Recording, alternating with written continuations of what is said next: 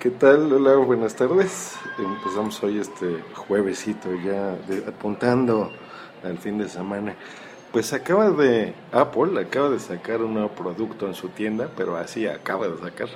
Todavía no está en, el, en la tienda mexicana, pero yo creo que será cuestión de unas horas o mañana probablemente ya esté.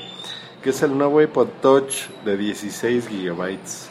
Eh, no existía, estaba la versión de 32 y la de 64, son las actuales.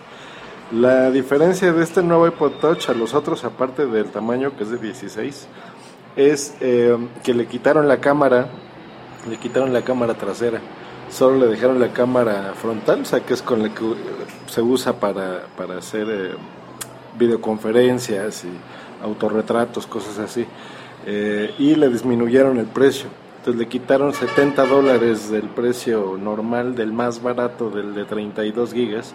El de 32 gigas estaba en 299 dólares y este está en 229. El de 64, 399. Entonces estamos hablando que le, le quitaron 70 dólares.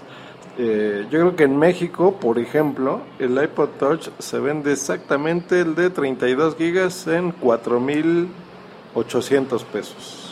El de 64 en 6.400 pesos. Entonces yo calculo que el de 16 le van a quitar con unos mil y algo. Entonces yo creo que va a estar como unos 3.500 pesos más o menos va a costar el iPod Touch.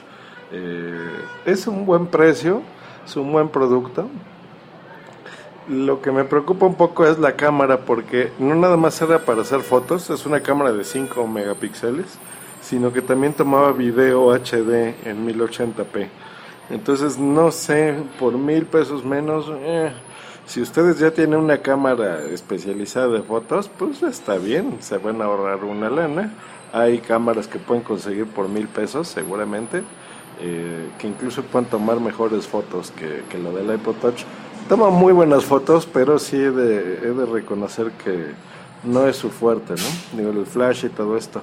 Yo creo que por quitarle todo esto le debieron de haber bajado más el precio, o sea, por lo menos unos 100 dólares. Si se hubiera quedado en 199 hubiera sido un precio perfecto. Eh, disculpen el ruido. Un precio perfecto para este producto. Em, queda, otra diferencia es el color, solamente queda en, color eh, blanco y, la parte posterior plata.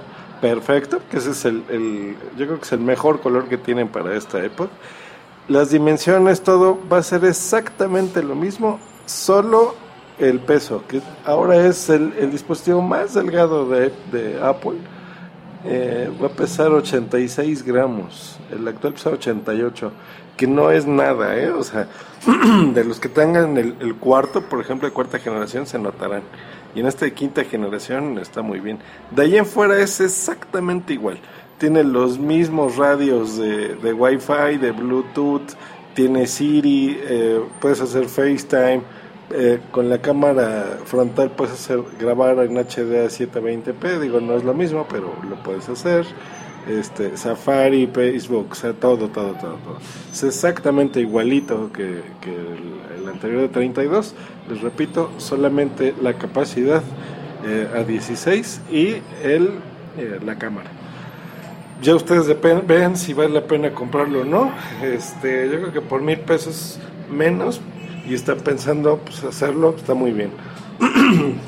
no sé si pasará lo mismo con el iPhone, yo creo que es una buena señal de que pueda salir un iPhone más barato, un iPhone 5 de estas capacidades, pues no suena nada mal. Eh, pues ya veamos, les mando un saludo, que pasen un buen jueves y hasta mañana, bye.